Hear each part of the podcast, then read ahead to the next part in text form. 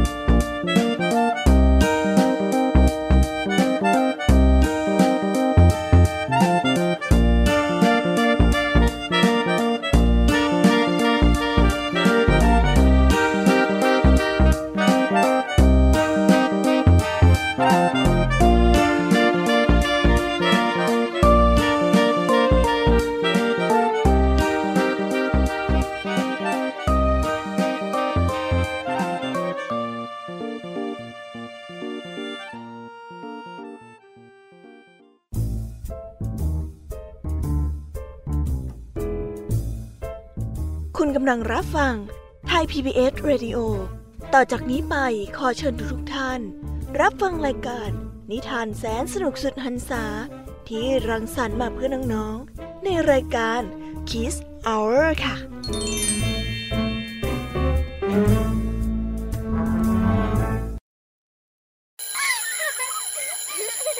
โรงเรียนเลิกแล้วกลับบ้านพร้อมกับรายการ Kids Hours โดยวัญญาชยโย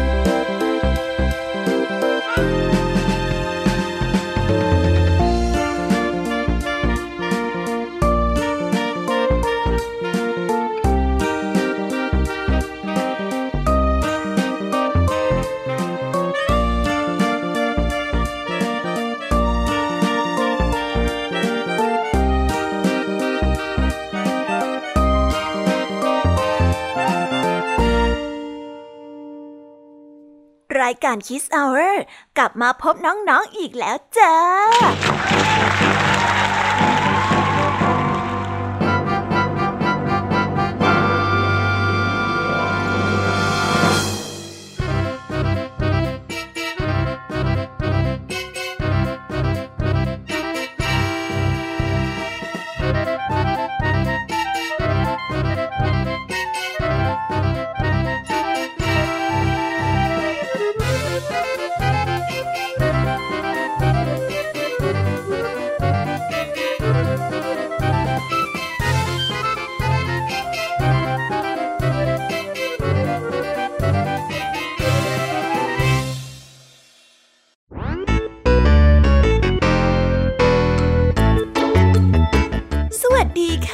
รายการ Kiss Hour กลับมาพบน้องๆกันอีกแล้ว วันนี้พี่ยามีและผองเพื่อนก็ได้กลับมาเล่าให้น้องๆได้ฟังนิทานกันอย่างมากมายอีกเช่นเคย ขอเช็คกันหน่อยได้ไหมเอ่ย ว่าตอนนี้เนี่ยมีใครกำลังฟังรายการ Kiss Hour อยู่บ้าง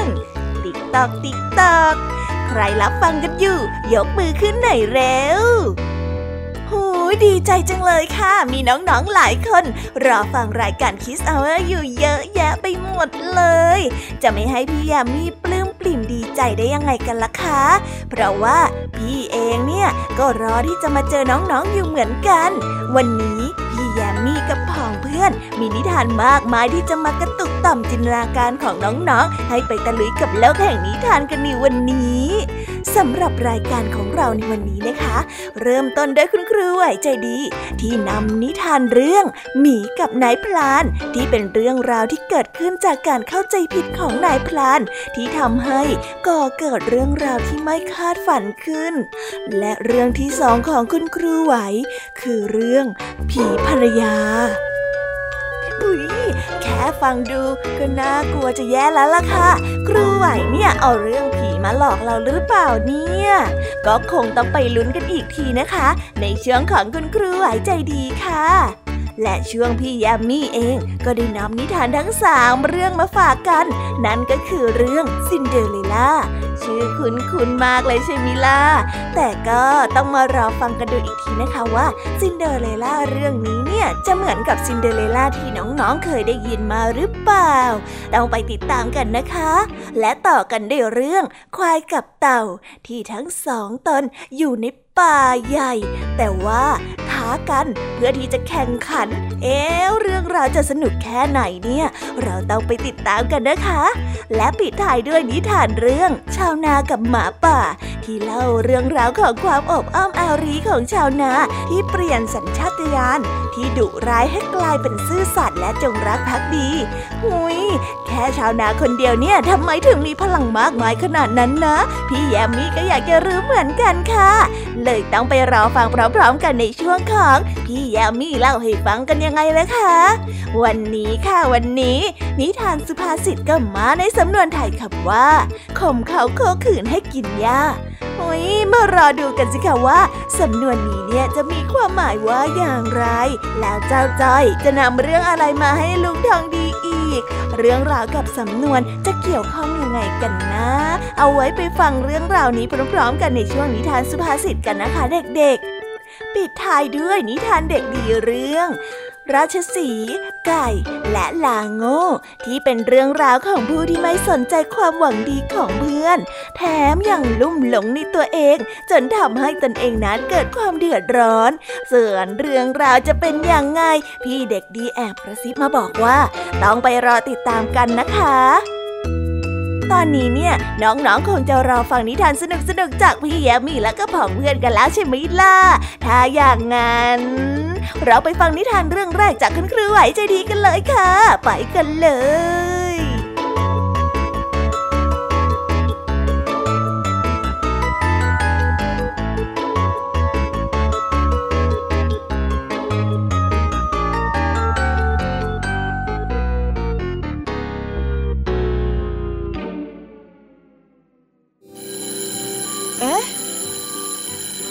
เสียงออดดังแล้ว อุ้ยต้องไปเข้าเรียนแล้วล่ะค่ะ ไม่รอช้า เราไปหาคู่ไหวกันเถอะ ไปกันเลย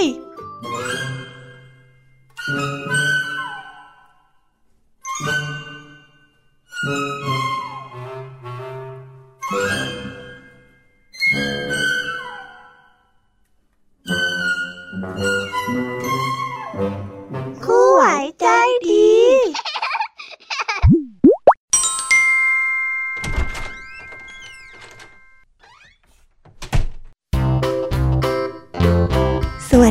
เด็กๆ กลับมาพบกับคุณครูไหวกันอีกเช่นเคยนะแหมพี่ยามีก็พูดไว้ซะน่ากลัวเลย ว่าวันนี้เนี่ย ครูไหวจะมีเรื่องผีมาเล่าให้ฟังแม้ก็ไม่ได้น่ากลัวขนาดนั้นละค่ะเด็กๆ เป็นเรื่องราวที่สนุกเสียอีก แค่ต้องมีลุ้นและทึกกันนิดหน่อยเท่านั้นเอง แต่ก่อนจะถึงเรื่องนั้นเนี่ย ก็ต้องมาฟังนิทานเรื่องแรกจากคุณครูกันก่อนเลยนะคะ ถ้าอยากฟังแล้ว เดี๋ยวครูจะเล่านิทานให้ฟังกันนะคะ ในนิทานเรื่องแรกนี้ คุณครูขอเสนอนิทานเรื่องหมีกับนายพราน เรื่องราวจะเป็นยังไง เราไปฟังกันเลยค่ะ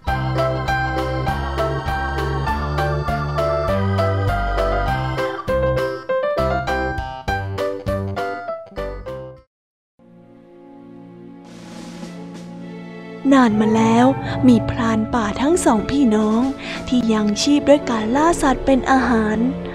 วันหนึ่ง เมื่อพรานป่าผู้ที่เป็นพี่ออกไปล่าสัตว์ เขาก็ได้พบกับลูกหมีดำกำพร้าแม่ตัวหนึ่ง ด้วยความสงสาร เขาจึงนำกลับมาเลี้ยงด้วยความรัก จนมันเติบโต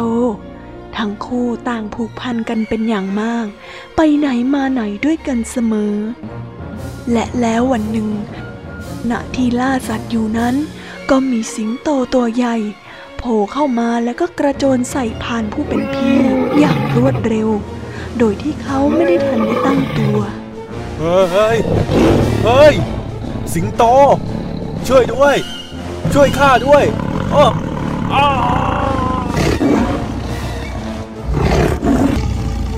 เจ้าหมีนั้น ไม่อาจจะปกป้องเจ้านายของมันได้ทัน ด้วยความโกรธมันจึงตะปบเข้ากัดสิงโตจนตาย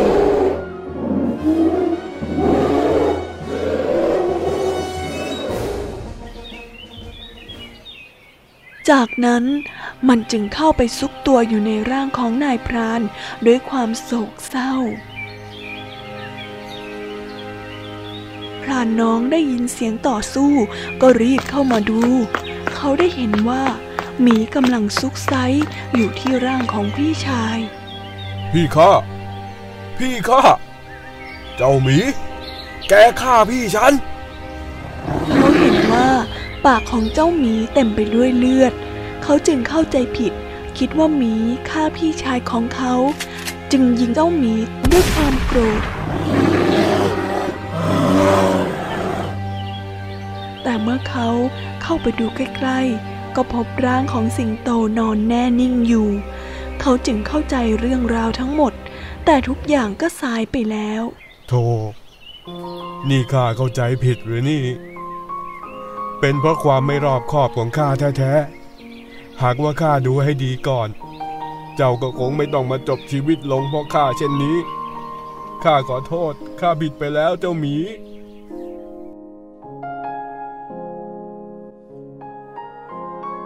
นิทานเรื่องนี้ก็ได้สอนให้กับเรารู้ว่า เมื่อคิดจะลงมือทำสิ่งใด ๆ ก็ตาม ควรคิดไตร่ตรองให้รอบคอบเสียก่อน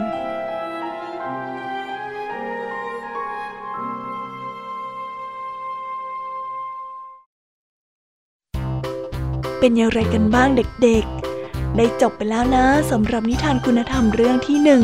ที่คุณครูได้นำมาฝากกันในวันนี้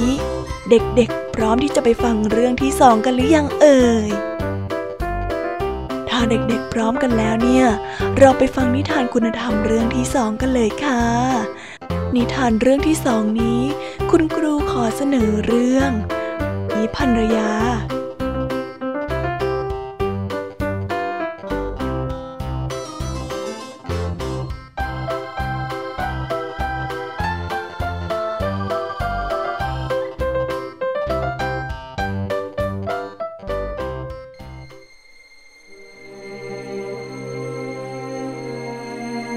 ายหนุ่มหญิงสาวคู่หนึ่ง เกิดความรักชอบพอกัน หลังจากคบหาดูใจกันมาพอสมควรแล้ว ฝ่ายชายจึงได้ไปสู่ขอสาวแต่งงาน ต่อมาไม่นาน ฝ่ายหญิงก็ล้มป่วยหนัก อาการน่าเป็นห่วงอย่างยิ่ง พี่จ๊ะ น้องรักพี่ที่สุด สุดจะประมาณได้ ถ้าน้องเป็นอะไรไป น้องขอร้อง ขอร้องพี่อย่างหนึ่งได้ไหมจ๊ะ พี่อย่าแต่งงานใหม่นะ ได้ไหม พี่ให้สัญญาได้เลยจ้ะ ถ้าพี่ผิดสัญญา น้องจะมาหลอกหลอนพี่ไม่ให้พี่มีความสุขอีกเลย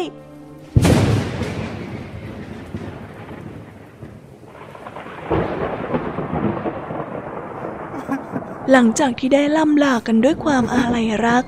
ภรรยาก็จากไปอย่างไม่มีวันกลับ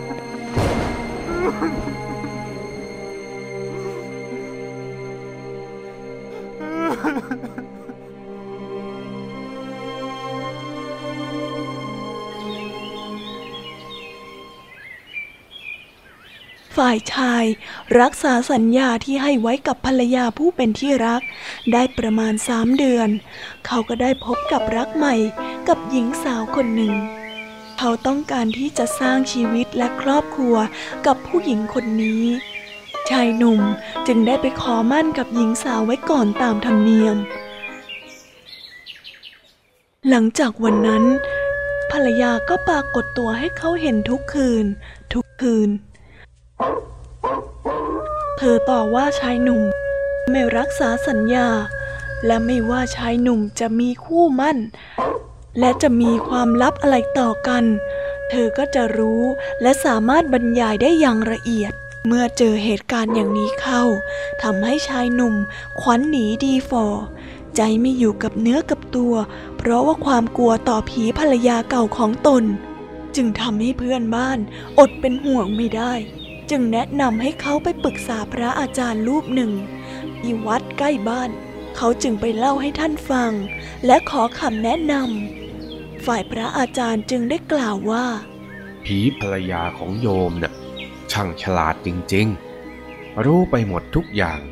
ไม่ว่าโยมจะทำอะไร หรือว่าให้อะไรแก่คู่มั่น เอาอย่างนี้ก็แล้วกัน ถ้าเธอปรากฏตัวอีก ให้พูดกับเธอว่า หากเธอรู้ทุกอย่าง ให้ลองตอบคำถามสักข้อได้ไหม ถ้าเธอตอบได้ให้บอกเธอว่าจะถอนมั่น และจะอยู่เป็นโสดตลอดชีวิต ชายหนุ่มถามด้วยความสงสัยคำถามอะไรเหรอครับ พระอาจารย์จึงตอบไปว่า เจ้าจงหยิบเมล็ดถั่วเหลืองขึ้นมาหนึ่งกำมือ แล้วถามผีภรรยาว่า ในกำมือนี้มีถั่วเหลืองอยู่กี่เม็ด ถ้าเธอตอบได้ แสดงว่าเป็นผีจริง แต่ถ้าตอบไม่ได้ แสดงว่าเป็นเพียงมโนภาพที่หลอกหลอนอยู่ในจิตสำนึกของโยมเท่านั้น เมื่อคำตอบปรากฏชัดแล้ว ผีภรรยาเก่าของท่าน ก็จะไม่มารบกวนท่านอีก หลังรับคำแนะนำจากพระอาจารย์เรียบร้อย ชายหนุ่มจึงเตรียมรับมือกับเหตุการณ์ที่จะเกิดขึ้น ในคืนหนึ่ง ภรรยาก็ได้ปรากฏตัวขึ้นอีกเช่นเคย ชายหนุ่มจึงได้กล่าวชมในความฉลาดของเธอ แน่นอน และฉันก็รู้ด้วยว่า วันนี้พี่ไปพบพระมา ในขณะที่กำลังพูดกันอยู่นั้น ชายหนุ่มได้กำเมล็ดถั่วเหลืองขึ้นมาหนึ่งกำมือ แล้วจึงถามผีภรรยาไปว่า ถ้าเธอรู้มากขนาดนี้ เธอตอบได้ไหมว่า ในกำมือนี้มีถั่วเหลืองอยู่กี่เม็ด พอมาถึงคำถามนี้ภรรยาที่แสนฉลาดถึงกับเงียบและไม่สามารถตอบได้ ชายหนุ่มจึงเข้าใจว่าผีที่มาหลอกหลอนเขาทุกคืนนั้น คือความรู้สึกของตัวเอง ตั้งแต่วันนั้นเป็นต้นมาก็ไม่มาพบเขาอีกเลย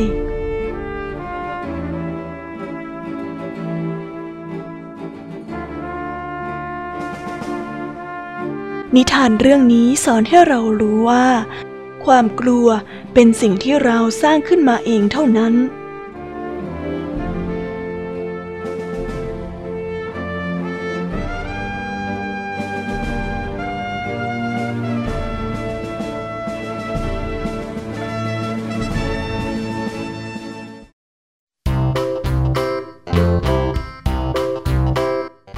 แล้วก็จบกันไปแล้วนะคะสำหรับนิทานทั้งสองเรื่อง เป็นยังไงกันบ้าง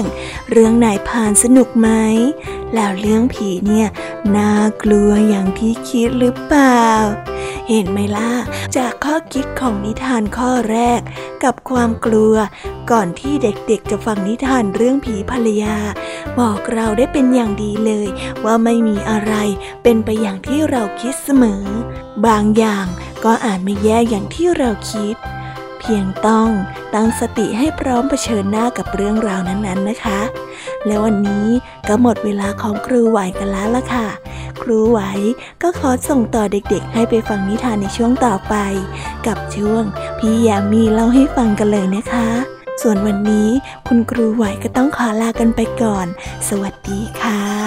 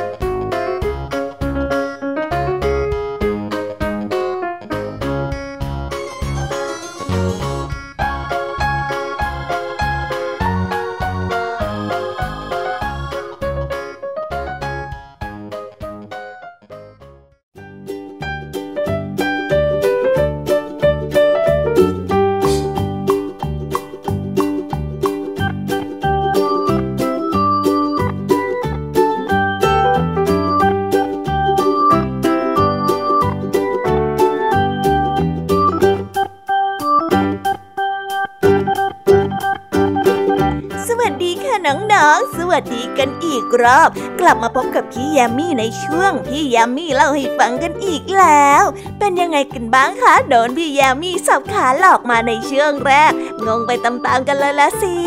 แต่ว่าพี่ยามี่ก็ไม่ได้ตั้งใจที่จะหลอกน้องๆนนะพี่ยามี่ก็แค่อยากจะรวบรวมข้อคิดมาให้น้องๆได้เรียนรู้กันเท่านั้นเองละค่ะ อยากกลอดพี่ยามี่กันนะันนะ เดี๋ยวพี่ยามีจะถ่ายโทษด้วยการเล่านิทานให้กับน้องๆ ฟังกันให้จุใจกันไปเลย นิทานเรื่องแรกของพี่ยามีที่เตรียมมาในวันนี้ มีชื่อเรื่องว่าซินเดอเรลล่า เรื่องราวจะเป็นยังไง เราไปฟังกันเลย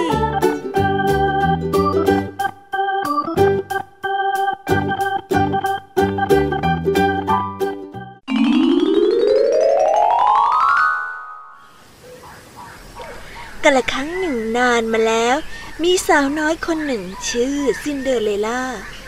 เดิมเธอมีชื่อว่าเอลล่า เป็นบุตรของเศรษฐีผู้มั่งมี ซินเดอเรลล่า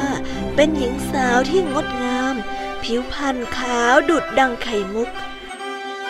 เป็นคนจิตใจดีและมีความเมตตามีกิริยามารยาทที่งดงาม ผู้คนต่างรักใคร่เอ็นดู เธอชอบช่วยเหลือผู้อื่น และทั้งสัตว์น้อยสัตว์ใหญ่ แต่ซินเดอเรลล่ากลับโชคร้าย เพราะมารดาของเธอได้เสียชีวิตตั้งแต่เธอยังเล็ก ซินเดอเรลล่า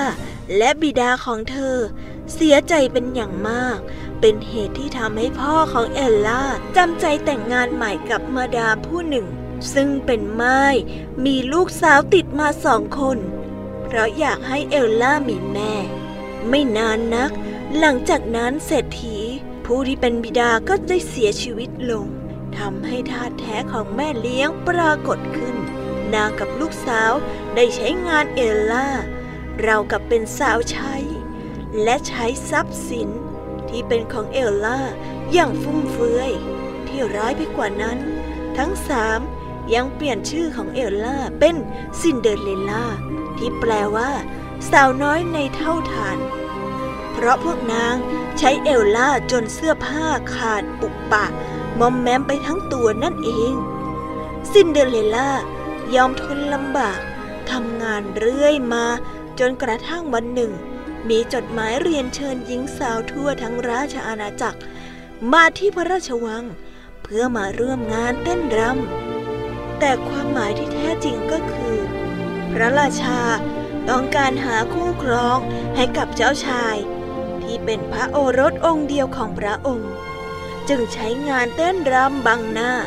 เมื่อรู้ข่าว ลูกสาวทั้งสองต่างพากันดีใจ แต่บางที ตนก็อาจจะมีโอกาสได้เต้นรำและได้แต่งงานกับเจ้าชายก็เป็นได้ เช่นกันกับซินเดอเรลล่าเพราะเธอใฝ่ฝันมาโดยตลอดเวลาว่า จะได้เต้นรำในฟอร์ที่งดงาม และเป็นอิสระจากงานบ้าน อันล้นมือเหล่านี้ แต่แน่นอน เมื่อเด็กสาวขอไป แม่เลี้ยงใจร้าย จึงกลั่นแกล้งต่างๆ นานา จนซินเดอเรลล่าไม่มีชุดใส่ไปงานเต้นรำซินเดอเรลล่าจึงเสียใจเป็นอย่างมาก จึงหนีไปร้องไห้อยู่คนเดียว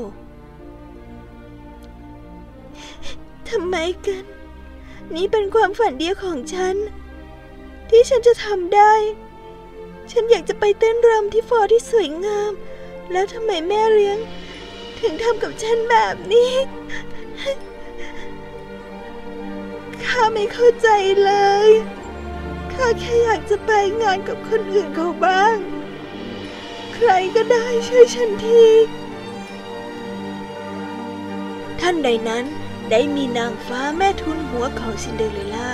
ก็ปรากฏตัวขึ้น โอ้สวัสดีจ้าซินเดอเรลล่า ฉันคือนางฟ้าแม่ทูนหัวของเธอ อย่าโศกเศร้าไปเลยนะข้าจะทำให้ความฝันของเจ้าเป็นจริง ซินเดอเรลล่าฟังด้วยความตกใจและถามไปว่า ท่านจะทำไมท่าน ถึงทำให้ข้าล่ะ ท่านนางฟ้าแม่ทูนหัว นางฟ้าแม่ทุนหัว ได้ยินดังนั้น จึงยิ้มและตอบกลับด้วยน้ำเสียงที่สดใสว่า อืมพราะซินเดอเรลล่าเป็นคนที่จิตใจดี อ่อนโยนที่สำคัญนะ คือซินเดอเรลล่านี่มีความเมตตาข้าจึงมาช่วยเจ้าเพื่อเป็นการตอบแทนที่เจ้ามีไงล่ะ เมื่อพูดจบ นางฟ้าแม่ทุนหัว จึงดลบันดาลชุดที่สวยงามที่สุดให้กับซินเดอเรลล่า ได้เสกฟักทองที่อยู่ในครัวเป็นรถม้า ที่ให้ซินเดอเรลล่านั่ง และพร้อมบอกให้เด็กสาวไปงานเต้นรำแต่นางฟ้าแม่ทูนหัวก็ได้บอกกับซินเดอเรลล่าว่า มนต์นี้จะต้องใช้ให้หมดก่อนเที่ยงคืน ไม่เช่นนั้น มนต์จะเสื่อมลงไปในทันที ซินเดอเรลล่าได้ทำตามฝัน แต่ยิ่งไปกว่านั้นก็คือ คู่เต้นรำที่เธอก็ไม่ทราบว่าเป็นใครนั้น คือเจ้าชายนั่นเอง ทั้งสองตกหลุมรักกัน ทั้งที่ยังไม่รู้จักชื่อเสียงเรียงนามกันด้วยซ้ำแต่เมื่อถึงเวลาเที่ยงคืน ซินเดอเรลล่าก็รีบหนีไปโดยลืมรองเท้าแก้วไว้ข้างหนึ่ง เจ้าชายได้เก็บรองเท้าไว้ได้ จึงประกาศหา และจะทรงแต่งงานกับหญิงสาวที่สวมรองเท้าแก้วนี้ได้เท่านั้น เสนาวดีได้นำรองเท้าแก้วไปตามบ้านต่างๆ เพื่อให้หญิงสาวทั่วราชอาณาจักรได้ลอง จนมาถึงบ้านแม่เลี้ยง เมื่อลูกทั้งสอง ลองครบแล้ว นางก็โกหกว่า ไม่มีหญิงสาวใดในบ้านอีก พร้อมทั้งทำลายรองเท้าแก้วจนแตกละเอียด ทุกคนต่างหมดหวัง ที่จะสามารถหาหญิงปริศนานั้นได้พบ แต่สุดท้ายซินเดอเรลล่าก็หยิบรองเท้าแก้วอีกข้างที่เก็บไว้ขึ้นมา และสวมให้เหล่าเสนาบดีดูทำให้ซินเดอเรลล่าได้แต่งงานกับเจ้าชาย และมีความสุขตราบนานเท่านาน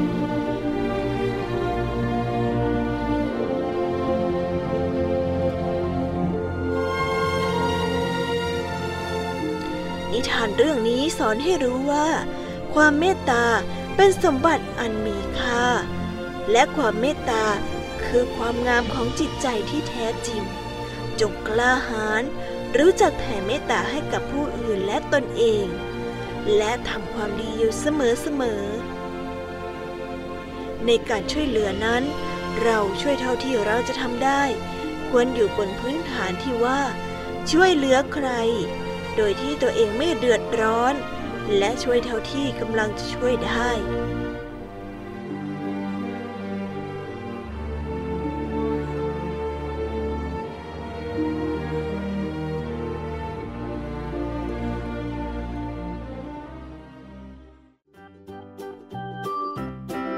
เป็นยังไงกันบ้างเอ่ยซินเดอเรลล่าเวอร์ชันนี้เนี่ย สนุกกันไหมคะน้องๆ ชอบละสิ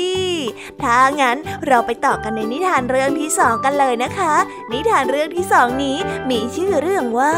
ควายกับเต่า ไปฟังพร้อมๆกันเลยค่ะ ไปกันเลย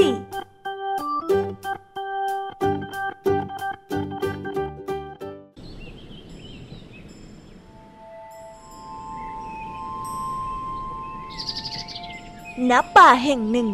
สิงสาราสัตว์อาศัยอยู่รวมกันอย่างสงบ เจ้าควายเพิ่งมาอาศัยอยู่ใหม่ในป่าแห่งนี้ สัตว์ป่าให้การต้อนรับเป็นอย่างดี รวมถึงเจ้าเต่าด้วยพวกเรายินดีต้อนรับ เจ้ามาอยู่ในป่าแห่งนี้นะเชิญท่านตามสบายเลย ที่เนี่ย สัตว์ทุกตัว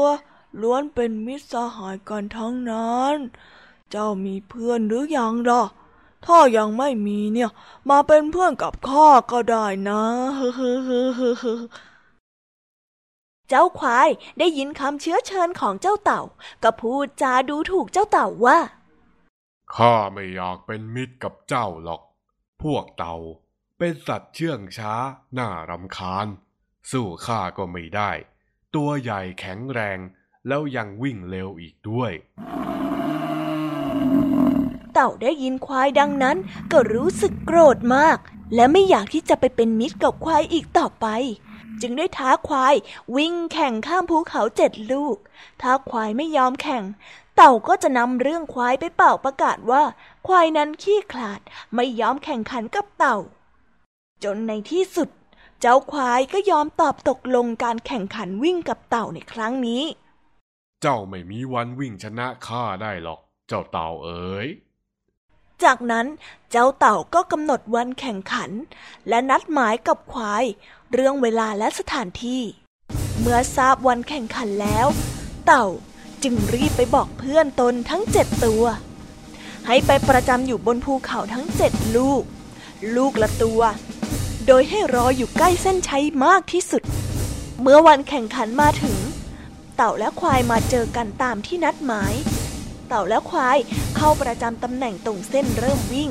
โดยมีสัตว์ตัวอื่นเข้ามาชมการแข่งขันตรงจุดเริ่มต้นด้วย เมื่อสัตว์ป่าให้สัญญาณออกวิ่ง ควายก็ได้เริ่มวิ่งออกไป จนฝุ่นตลบไม่ได้สนใจเต่าแต่อย่างใด แต่เมื่อถึงภูเขาลูกที่สอง มันก็ได้หันกลับไปมองเต่า และก็แปลกใจว่า เต่าแซงหน้ามันมาได้อย่างไร มื่อวิ่งไปถึงภูเขาลูกที่สามก็เห็นเต่าอยู่ข้างหน้าอีก จนลูกที่สี่ลูกที่ห้าลูกที่หกก็ยังเป็นเช่นนั้น กระทั่งภูเขาลูกที่เจ็ดซึ่งเป็นภูเขาเส้นชัยสุดท้าย ก็ปรากฏว่าเห็นเจ้าเต่านั้นเดินเข้าเส้นชัยไปแล้ว เจ้าควายเห็นดังนั้นก็รู้สึกโกรธจัด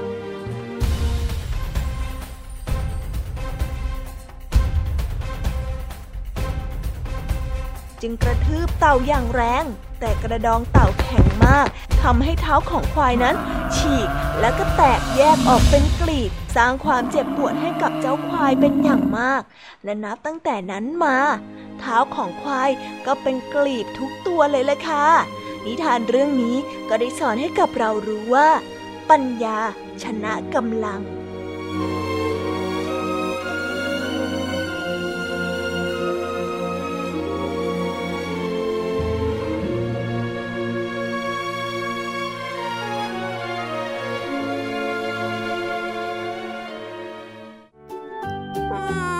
มาถึงตรงนี้เนี่ย หายงอนพี่ยามีกันแล้วหรือยังเอ่ยดีกันนะ ดีกัน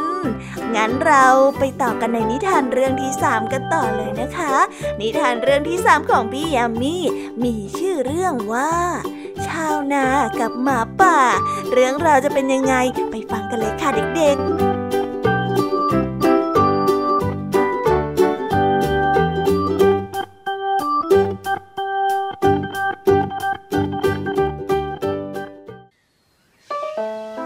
กันละครั้งหนึ่งนานมาแล้ว ยังมีหมาป่าตัวหนึ่ง มันกำลังหิวโหย เดินไปมาในป่า ไม่ได้กินอาหารมาหลายวัน มันพยายามเดินไปเรื่อยๆ แต่ก็ไม่พบกับสัตว์เล็กสัตว์น้อยแม้แต่ตัวเดียว เพราะเป็นช่วงที่มีภัยแล้ง จึงไม่มีสัตว์ตัวใด หลงเหลืออยู่ในป่าแห่งนี้เลย แม้แต่น้ำในป่า ก็ยังแห้งขอดจนหมดไป ไม่มีปลาสักตัว เจ้าหมาป่า ไม่มีเรี่ยวแรงที่จะเดินทางต่อไปได้เลย แล้วมันก็ได้สลบลงที่ทุ่งนาแห่งหนึ่ง มีเป็ดนาตัวหนึ่ง ได้มองมาและเห็นเจ้าหมาป่า ก็แปลกใจจึงวิ่งเข้ามาดูว่าเป็นตัวอะไรนอนสลบอยู่ เมื่อเจ้าเป็ดนามาถึงตัวหมาป่า มันก็ตกใจจึงรีบวิ่งไปกระท่อมของเจ้านายมันทันที เพราะถ้าขืนอยู่ตรงนั้น ต้องมีหวังกลายเป็นอาหารมื้อนี้ให้กับหมาป่าเป็นแน่ ไม่นาน เจ้าของนาก็เดินออกมาและพูดขึ้นว่าเจ้าเป็ด เป็นอะไรกันไป ทำไมวันนี้ถึงไม่ไปวิ่งเล่นที่นาเหมือนวันก่อนล่ะ เจ้าของนา นึกแปลกใจว่าทำไมเป็ดดูกลัวอะไร เจ้าของนาเดินตรวจความเรียบร้อย และพบเข้ากับเจ้าหมาป่านอนสลบอยู่ เขาจึงอุ้มมันขึ้นมา และพูดว่า คงจะเป็นเพราะเจ้าสินะ ที่ทำให้เป็ดมันกลัว จนไม่กล้าวิ่งเล่น แต่เจ้าไม่ต้องห่วงหรอกนะข้าจะดูแลและรักษาเจ้าให้หาย และเจ้าก็จะได้มีบ้านอยู่ ไม่ต้องลำบากเดินทางไกล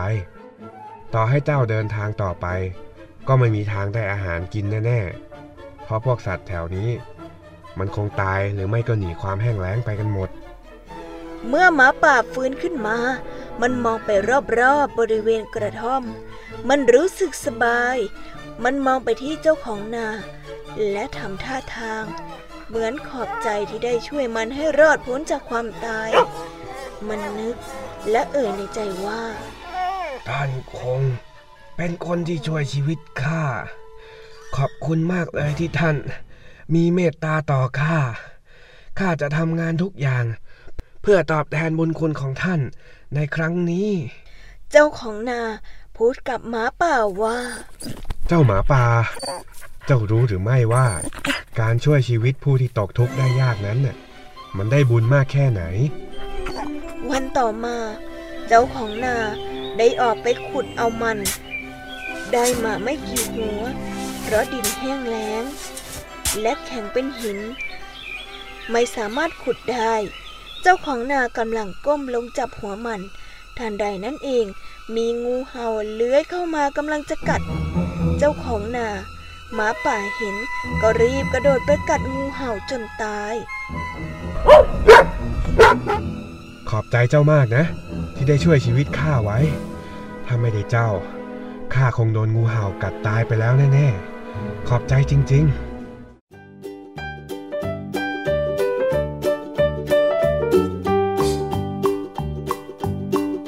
เราก็จบกันไปแล้วนะคะสำหรับนิทานทั้งสามเรื่องของพี่ยามีเป็นยังไงกันบ้างฟังกันสัจุใจกันเลยละสิ หายงอนกันได้แล้วนะ ตอนนี้เนี่ยพี่แยมมี่กับเพื่อนๆของพี่แยมรู้สึกผิดแล้ว ต่อไปจะไม่หลอกน้องๆอีกแล้วล่ะค่ะดีกันนะดีกันเย่น้องๆ คงจะให้อภัยพี่แยมมี่แล้วใช่ไหมล่ะ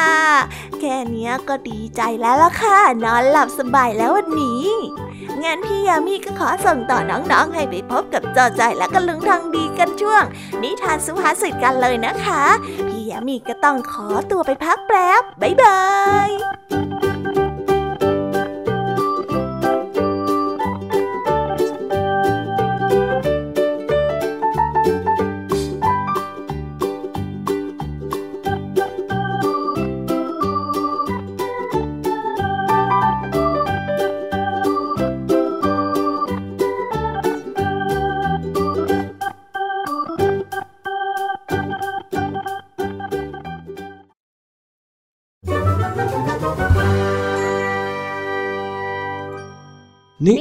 สุภาษิต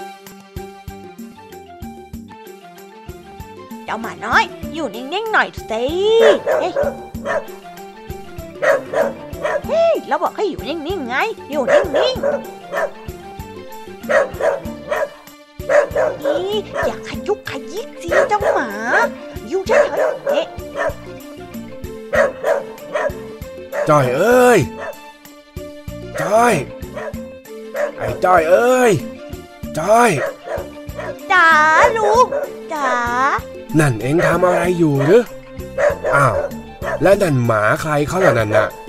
เออไม่รู้แต่ลุงมันคงหลงมาแหละมั้ง แล้วนั่นเองทำอะไรกับมันล่ะเจ้าจ้อย จ้อยจะเอาเชือกไปผูกคอมันยังไงล่ะจ๊ะลุง แบบหมาน้อยน่ารักกุ้งกิ้งกุ้งกิ้งอะ แล้วได้ไหมล่ะฮะ เห็นทำอยู่ต้องนานสองนานแล้ว มันไม่ยอมให้จ้อยผูกนะสิลุง จับให้มันอยู่นิ่งๆ มันก็วิ่งไปวิ่งมาเนี่ยเฮ้อ จ้อยจับมันมาสักพักใหญ่นุงแล้วนะลุง ถ้ามันไม่ยอมให้เองผูกเชือก แล้วเองจะไปบังคับมันทำไมล่ะ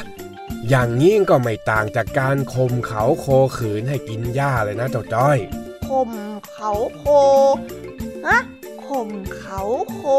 โคไหนอะลุง แถวนี้ไม่เห็นมีโคสักกระตัวเลย มีแต่เจ้าหมาเนี่ยเฮ้ยอ้าวอ้าวถ้าข้าไม่เล่า เดี๋ยวเองก็ต้องรบเล่าให้ข้าเล่าอยู่นั่นเอง งั้นเล่าให้ฟังเลยก็แล้วกัน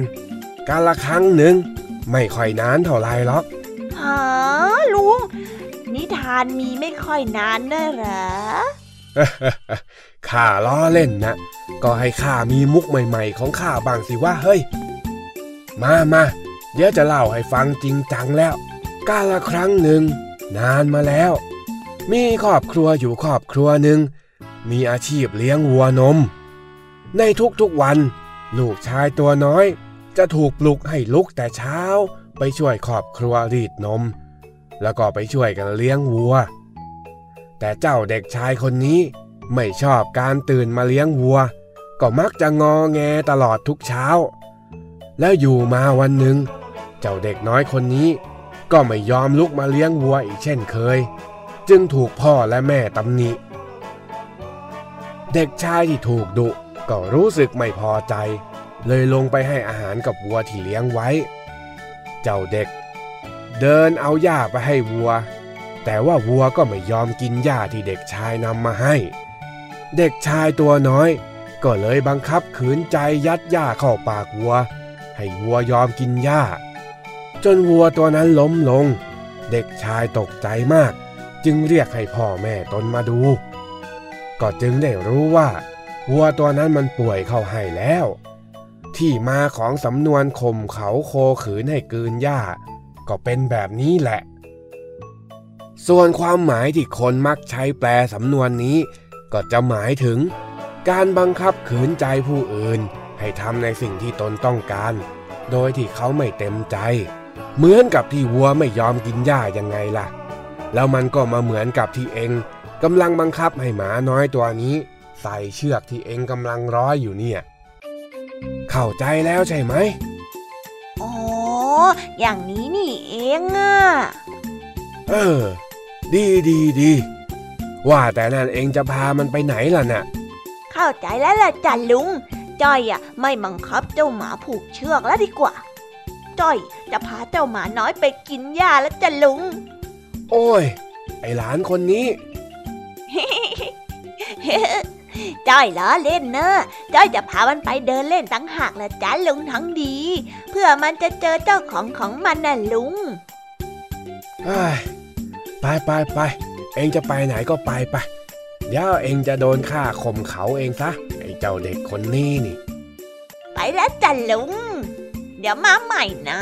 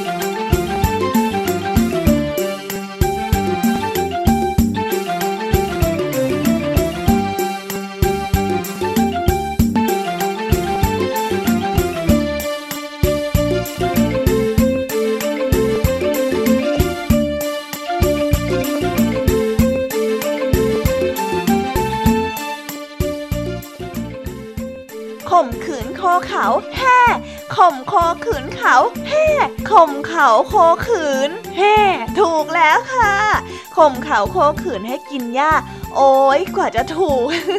สำนวนเนี้ยค่อนข้างยากเลยนะคะ น้องๆจำกันให้ดีๆนะ ระวังผิดพลาดอย่างพี่แยมมี่เอานะคะพี่เด็กดีจากทางบ้านเนี่ย ตอนเนี้ยมารอน้องๆอยู่แล้วนะ พี่เด็กดีวันนี้เนี่ย จะนำนิทานอะไรมาฝากน้องๆกัน งั้นเราไปฟังกันเลยค่ะ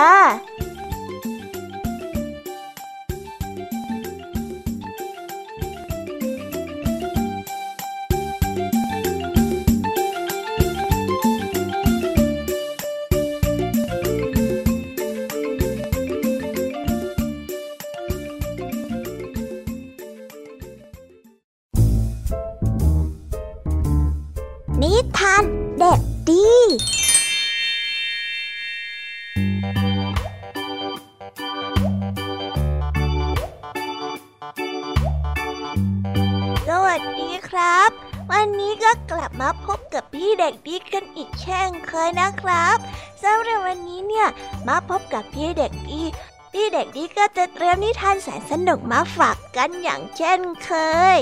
และสำหรับวันนี้พี่เด็กดีจะมาใบนิทานให้กับน้องๆได้ทายกันว่า วันนี้เนี่ยพี่เด็กดีจะมาเล่านิทานอะไรพี่เด็กดีขอใบชื่อเรื่องเลยดีกว่านะครับ ในชื่อเรื่องเนี่ยนะ มีสัตว์อยู่สามตัว ใบให้อีกนิดนึงนะครับ ในเรื่องมีไก่ด้วยละ อะอะแถมให้อีกนิดนึงครับ ในเรื่องมีลาโง่ด้วยนะ ว้าว แล้วแถมมีราชสีห์ด้วยวิพี่เด็กดีเฉลยไปซะแล้วล่ะครับ งั้นไหนๆก็เฉลยกันไปแล้ว เราไปฟังนิทานเรื่อง ราชสีห์ไก่และลาโง่กันเลยครับ ไปกันเลย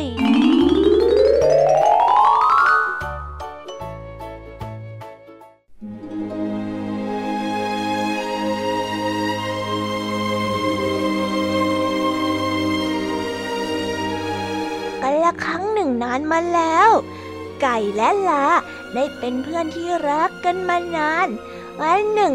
ขณะที่สัตว์ทั้งสองตัวนั้นกำลังหากินอยู่ด้วยกันอย่างเพลิดเพลิน ในขณะนั้นก็มีราชสีห์ตัวหนึ่ง ได้แอบย่องเข้ามา หวังที่จะตะปบปลากินโดยที่เจ้าลาไม่ทันได้เห็นแล้วก็ไม่ทันได้ระวังตัว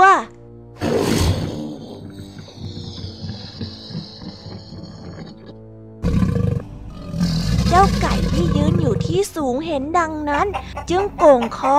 ร้องเสียงหลง เจ้าลาก็ได้ตะเบงเสียงร้องตามขึ้นมาบ้าง มันทั้งสองตัวได้ประสานเสียงกันให้เป็นเสียงดังเอ็ดแต่ลงกระทั่งทำให้ราชสีที่กำลังย่องเข้ามาที่จะตะปบลานั้น ตกใจ แล้ววิ่งเพนหนีไปในที่สุด เจ้าลาจึงคิดว่าเจ้าราชสีนั้นกลัวตน ก็นึกคึกขนองวิ่งร้องไล่ตามหลังไปไม่หยุด เจ้าราชสีจึงไหวตัวทัน แล้วคิดอุบายหลอกให้เจ้าลาวิ่งตามไปเรื่อยๆ เจ้าลาก็ได้วิ่งตามราชสีไปเรื่อยๆเรื่อยๆ จนถึงกลางป่าลึก เมื่อถึงกลางป่าลึกแล้ว เจ้าราชสีจึงหยุดทันที หลังจากที่เจ้าราชสีห์หยุดแล้ว มันก็ได้หันหลังกลับมา แล้วขย่ำเจ้าลาตัวนั้นกินเป็นอาหารอย่างง่ายดาย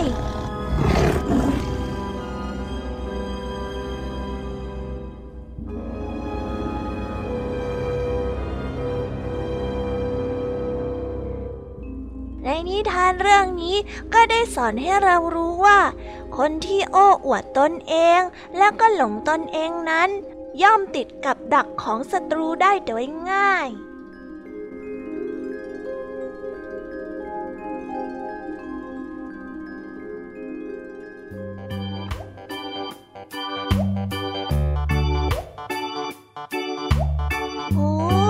โอ้ไรกันบ้างนะคะสำหรับนิทานที่พี่เด็กดีนำมาฝากกันในวันนี้และนกกันไหนเอ่ยแต่จะว่าไปเนี่ยนะ น่าเสียดายจริงๆเลย ถ้าเจ้าลาอยู่กับเจ้าไก่แล้วก็ไม่วิ่งตามเจ้าสิงโตไปนะ ป่านเนี้ยเจ้าลาก็คงจะรอดชีวิตแล้วก็ใช้ชีวิตอย่างเพลิดเพลินแล้วล่ะครับ แต่เนี่ยไม่น่าประมาทแล้วก็หล่มตนเองเลยนะครับ น้องๆกับเพื่อนๆจำไว้นะ ว่าอย่าหลงตัวเองมากเกินไป แล้วก็อย่าประมาทนะ ไม่งั้นเนี่ยอาจจะมีจุดจบเหมือนกับเจ้าลาได้แล้วสำหรับวันนี้ก็หมดช่วงนิทานของพี่เด็กดีแล้วล่ะครับ งั้นเอาไว้พบกันใหม่ในครั้งหน้านะสำหรับวันนี้พี่เด็กดีก็ต้องขอลากันไปก่อน ไว้พบกันใหม่บายบายครับ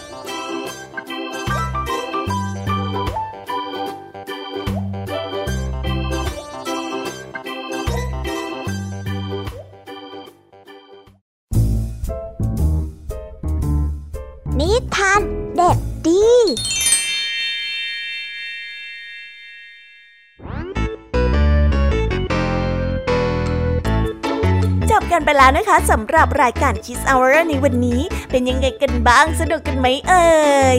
วันนี้พี่แยมมี่และผองเพื่อนได้นำนิทานมากมายมาเล่าให้กับน้องๆฟัง แต่เผื่อว่าน้องๆจะจำข้อคิดของนิทานไม่ได้ เดี๋ยวพี่แยมมี่จะสรุปให้ฟังแบบง่าย ๆ นะ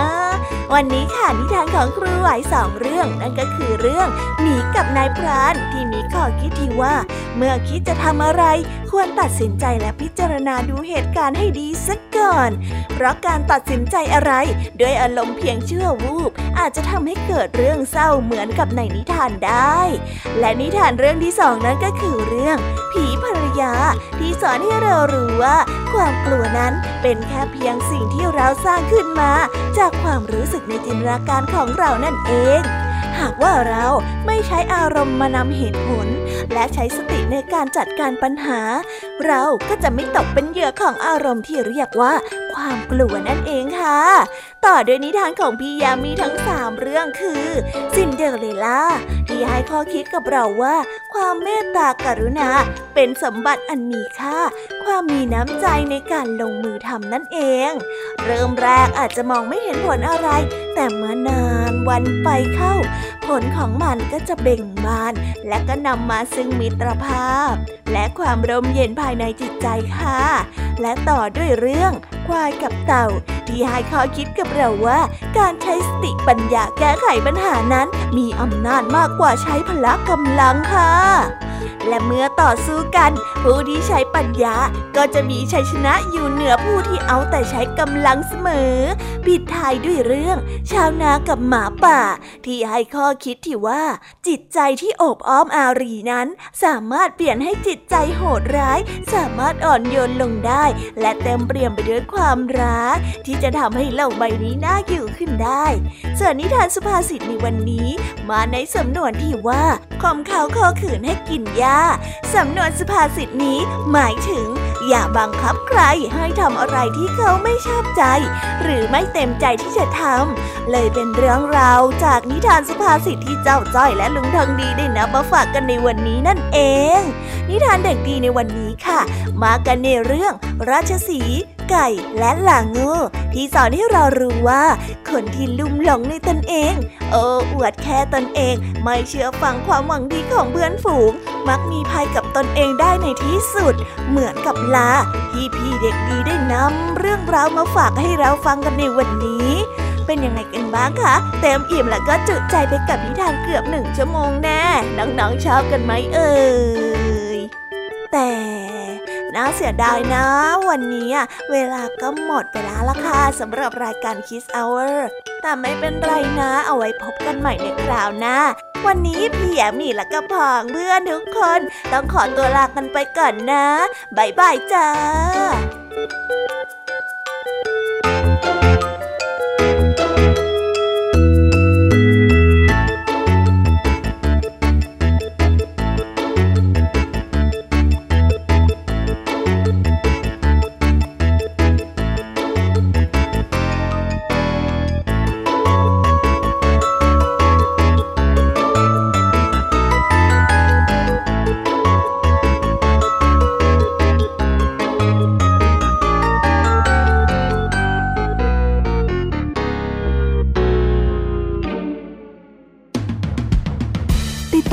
รายการย้อนหลังได้ที่เว็บไซต์และแอปพลิเคชัน